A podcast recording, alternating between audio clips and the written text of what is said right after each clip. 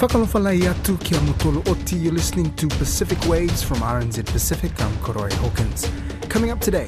Our prospects for recovery are much firmer compared to last year when our assessments pointed to a possible recovery, but subject to downside risk. We take a look at the Asian Development Bank's economic outlook for the Pacific region. We see a lot of things happening concerning the country that does not look good for the future of this country. A PNG advocacy group demands harsher penalties for corruption and I, as a woman, as a mother, I have so many uh, worries and concerns for this family. we talanoa to Solomon Islands' first female provincial premier who's seeking to transform old mindsets. The Asian Development Bank is forecasting a return to growth this year for the Pacific economies after two years of recession caused by the pandemic. In its flagship economic publication, the Asian Development Outlook, the bank credits the positive news to increasingly high vaccination rates around the region and the reopening of some borders. Joining me is one of the report's authors, Romel Rabanal, who is an economist from the ADB's Pacific Department. Bula, and welcome on Pacific Waves. Romel, let's start with how the Pacific economies are faring in general this year. Yep. Uh, so we just released the the Asian Development Outlook 2022, and ADB's latest outlook for the Pacific shows that it has uh, turned a corner towards recovery, with GDP growth projected to resume at an average of about 3.9% in 2022, and then accelerating to 5.4% in 2023. Our prospects are for recovery are much firmer compared to last year when our assessments pointed to a possible recovery, but subject to downside risk, which, as we know, did eventuate with, with outbreaks of uh, Delta and Omicron that delayed recovery. Um, nearly all of the Pacific economies are projected to register growth in 2022, led by the tourism-driven economies of such as the Fiji, Cook Islands, and Palau, which have all reopened their respective borders to international tourists in recent months. Um, Papua New Guinea, the re- region's largest economy, is also expected to post an acceleration in growth with the rebound in mining activity. However, um, uh, there are further economic contractions are projected for the Solomon Islands due to the impacts of uh, COVID-19 and resulting containment containment measures, as well as for Tonga because of the, the impacts of the January um, undersea volcano and subsequent tsunami. COVID 19, how much with with the sort of 2020, 2021, and now 2022, what's the change we're seeing across the start of the pandemic to where we are now? Thanks. That, that, that's a, that's an excellent point. Uh, it is important to note that the Pacific is just about to emerge from its most severe economic shock. I mean, COVID-19 uh, restrictions uh, resulted in an average economic contraction of about 6% in 2020. And then another, in 2020, about 10 of our, our, our Pacific uh, economies contracted. Uh, and then this was followed by a further contraction of about 0.6% in 2021, where, wherein eight of our uh, Pacific uh, members uh, saw a second year of economic contraction. Oh, so, so, so this type of deep um, economic shock uh, means that recovery will, will be a bit drawn out. Uh, our projections show that uh, not all Pacific DMCs can can uh, return to their pre-pandemic level of GDP even by 2023. So uh, the, that that's the main uh, the, the, main challenge. but but moving ahead, I think 2022 the, the, outlook is firmer, mainly because of good but still uneven um, vaccination progress across the region. So the countries that have had good vaccination pro- progress have been able to uh, open up at least gradually and then test out uh, if tourism can come back uh, uh, on a sustainable basis. Now, we've also had the invasion of Ukraine by Russia. That's had impacts. Uh, what are the impacts that have been felt in the Pacific? Yes. Uh, so the Russian invasion of Ukraine um, had some mostly indirect impacts uh, at this point because uh, there are limited direct linkages between the Pacific and, say, the Euro area and, and Russia. So uh, there are, although there are some small exports, small share of exports from PNG and Solomon Islands to the Euro area, and uh, a small share of tourists, maybe about four to seven percent, come from the from Europe to into areas like the uh, destinations like the Cook Islands, Fiji, Palau, Vanuatu. But most of the impacts will be through uh, elevated uh, commodity prices. Um, as we know, any uh, periods of uh, elevated oil prices tend to have an outsized impact on consumer prices in the Pacific. This reflects um, compounding impacts through transport costs uh, to the remote islands, but, but also the, the, economy's dependence on, on imported commodities, including food and fuel. Um, so uh, our, forecast for this is uh, inflation, inflation to uh, rise sharply to about an average of 5.9% in 2022 because of these impacts uh, coming from a period of uh, somewhat low inflation over the past few years. Um, inflation is uh, forecast to fall back slightly to 4.7% in 2023 as hopefully commodity prices uh, normalize and, and st- stabilize. Um, that said, th- those inflation forecasts are about one percentage point higher than what they would have been without the without the spike in oil prices because of the, the ongoing conflict. The main impacts uh, through inflation, of course, it, it, it, it also poses a risk uh, to, to, to recovery, to growth uh, with, with its impacts on, on reducing um, purchasing power and uh, eventually consume, consumer spending. So we're monitoring that closely. What is the advice for Pacific governments and, and bilateral partners and donor agencies? What, what is helpful, I guess, at this point of time in terms of this um, emergence as it is from COVID with their economic recoveries across the Pacific? Um, means to reinforce that recovery will, will be needed. Uh, long-term reforms, for example, in, ter- in, terms of fiscal consolidation, some some uh, some progress in in mobilizing more domestic sources of revenue. Uh, will be helpful to, to, to make sure that recovery is sustainable. Also, at the same time, on the expenditure side, some judicious um, winding uh, back of, of uh, temporary support measures will be in order uh, in the near to, near to medium term, just so the, we, we can re- return to a more sustainable fiscal path. Of course, uh, debt levels in some countries uh, have, have increased, so, so fiscal consolidation can, can help moderate those and bring those da- down over the medium to long term. And uh, as we discussed earlier, the inflationary pressures, I think, need careful monitoring at this stage to make sure that it doesn't undercut the recovery that it's, that's already underway.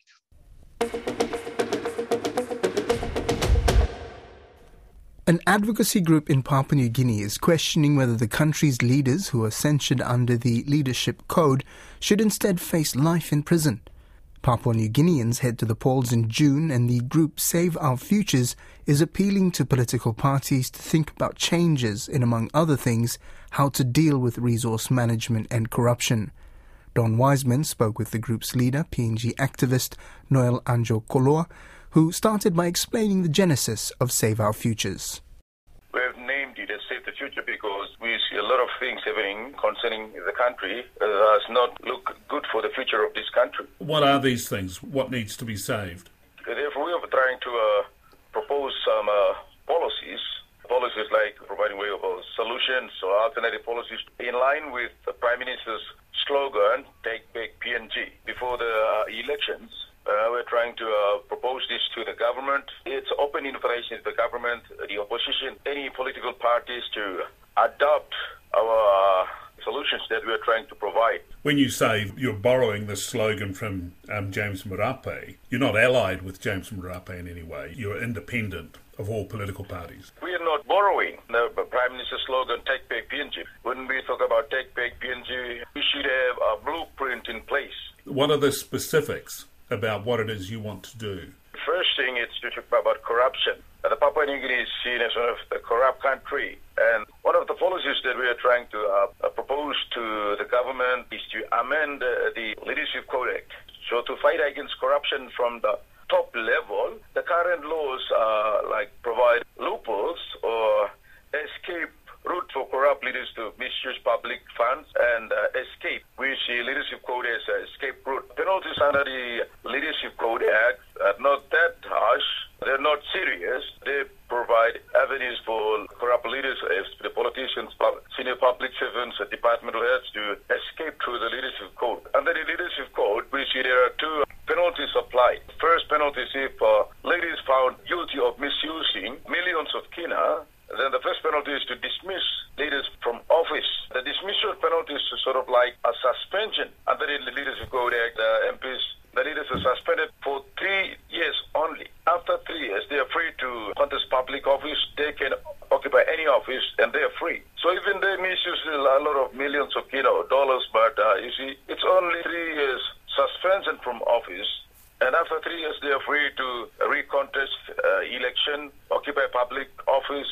That does not look good. The second penalty under the Leadership Code Act is they pay court fine. Uh, when tribunal, leadership tribunal finds them uh, guilty of misconduct in office, Okay, first penalty is to dismiss from office, and the second penalty is to pay a court fine. If the evidence before the tribunals is that if their uh, leader fails to submit the acquittals on time, and if the evidence are not that serious, then then to pay fine 500 kina only. And uh, if they've misused uh, millions of kina, uh, corrupted uh, millions of kina, or then they can pay uh, 1,000 kina per uh, charge. Even they misuse millions of kina, but tribunal gives them uh, only 1,000 kina per charge, which is unfair and injustice to ordinary citizens. When ordinary citizens are found uh, guilty of uh, committing petty crimes, they are sent to uh, prison, sent to jail, and they pay up to some thousands of court fine. For example, the government recently passed a law for uh, betel nut sellers. Uh, if someone sells or chews betel nuts in public places, in offices, in uh, sells betel nuts in restricted areas, government recently passed a law for individuals to pay 10,000 kina court fine or imprisonment of three years. So see, this is unfair and injustice just for just for littering. And the government has passed a law to punish uh, those who litter and provide avenues for corrupt leaders to escape. So, see, we have two sets of law in this country. So, under the Leadership Code Act, uh, leaders cannot be arrested. They cannot be arrested and uh, charged, arrested and charged. And under the Leadership Code, MPs cannot be sentenced to jail. So that's an escape route for corrupt leaders. So our leaders, our MPs, knowing that very well, they see that as an escape route. So you see, since 1975 up until now, our MPs continue to corrupt, misuse public funds, DSIP funds and CSIP funds, because they know very well that leadership code is an escape route for corrupt leaders, so they can, you know, escape. Your people are not standing in the election. It sounds like uh, perhaps you should be Like this group is uh, the Save the Future is made up of uh, academics from the University of Papua New Guinea, from the medical faculty, trade union representatives, NGOs, and it's made up of intellectuals from all walks of life uh, and all institutions and different days. So I'm a, public figure. I mean, as an activist, like I'm involving in the awareness uh, part of it, but putting policies and all these things, you know, it's it's a contribution of uh, like-minded people representing different uh, stakeholders institutions. All right, the election's pretty close. What sort of support are you getting out there? Our main aim is to propose this to the government and the uh, and the opposition, and it's open to parties to adopt four or five of the main uh, policies that we are trying to propose. If we want to fight against corruption from the top level, a leadership code has to be amended, and uh, if leaders are found guilty of misusing public funds, then we want to propose that, that that law has to be amended, and leaders should be sentenced to life imprisonment,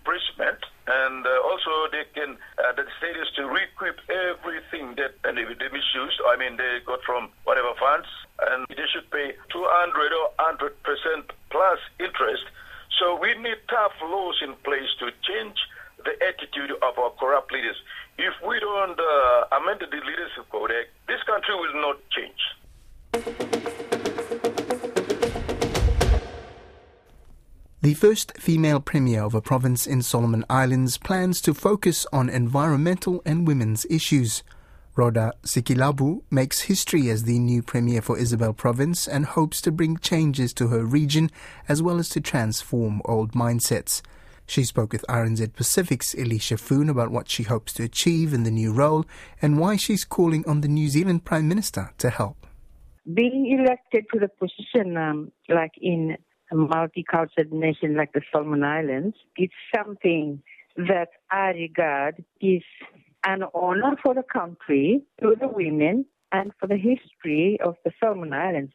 But then it goes back to like what I term it as it's, it's a mystery and the wonders of how the only female in the political level of Isabel can die so hard to win the heart of all the, the male political leaders that they give this opportunity to give way for a woman to, to become the, the first premier of the country and the first premier of Santa Isabel. Why did they choose you, and what do you bring to the role? Maybe they have seen the, the profound leadership that I have led throughout the past 16 years and the confidence that I have and the capability that I have shown to the province, maybe they have believed that I can lead, that I can manage, that I can look after Isabel, that I can uh, address some issues for the province. So maybe that trust and confidence they have seen in me, maybe that's the reason why we have all male political leaders giving a chance, an opportunity for a woman to be in that position in the highest level of in the province of Isabel in the Solomon Islands. You mentioned the province has issues. What are those issues? Maybe some developments that have never been addressed that I would like to to look into is the logging industry. The the province of Isabel is logged over and our leaders in the province are not looking at it seriously. And I really have to work hard to put back those trees. So reforestation is one of the priorities that I will tackle during this remaining year of my political leadership. I am concerned too, and I would like to impact more on our environment. Like we have these um, conservation areas serving the inheritance of conserving the inheritance of Isabel, like um, the Arnavon. And also, there are other areas that I would like to see conserved because the women are landowners, but they are not having their own uh, say in those areas of ownership. So, being in this area, maybe I can impact more on how women can address or say more on their property, their land, their ownership. The environment is very, very important to the women now. Maybe we can work together with the women on how they can have a say up front in regards to their resources. How are you coping with the outbreak of COVID 19 in Isabel province? What do you need? Looking at ways how can we tap more revenues, we're looking at how can we stop the spread of this virus. And it's costing us, it's, it's a lot of money. I really, really need support, Alicia. And I would like to meet those uh, heads who can really support me with COVID and our infrastructure. We need some improvement to our incubation centers. We have about four centers that normally the ships and boats come in with passengers. We make our test swabs in those four areas. And we have loads of passengers offloaded, and we have no place to incubate and isolate these people. It is, it is something new, and it comes as a shock. And I, as a woman, as a mother, I have so many uh, worries and concerns for these families offloaded with their babies and their children. And I really, really need support in COVID and health infrastructures, Elisa. Please, please, I would like to appeal to uh, a Prime Minister women, uh, those women leaders out there. We need infrastructure for isolation. That is the most prime importance because we have offloaded so many children and families at the wharf, and we just put them in places that it's not so human for them to stay. We have children also positive. We have families positive. So sometimes we have the mother and maybe four or five children traveling with them on the boat, going to Honiara or coming back from Honiara offloaded, and they're stranded in the centers like Buala. I really target this for Miss Ardern and I plan to support the Isabel province in the Solomon Islands. Being in this position, it is very, very rare. It is one very special history that I make, but then it doesn't come so easy. I have earned long years of journey to gain this recognition in the hope that this is one area that I target is being the first woman, is breaking through to the world for the donors to really appreciate equality for women I have shown, to look at my prime needs. One is the COVID and the health area. That brings us to the end of Pacific Waves for today. Remember, you can download us free to your device from Spotify, iHeart, or Apple Podcasts. And if you're using Apple, please leave us a rating so others can also find us. Look at me for next time more.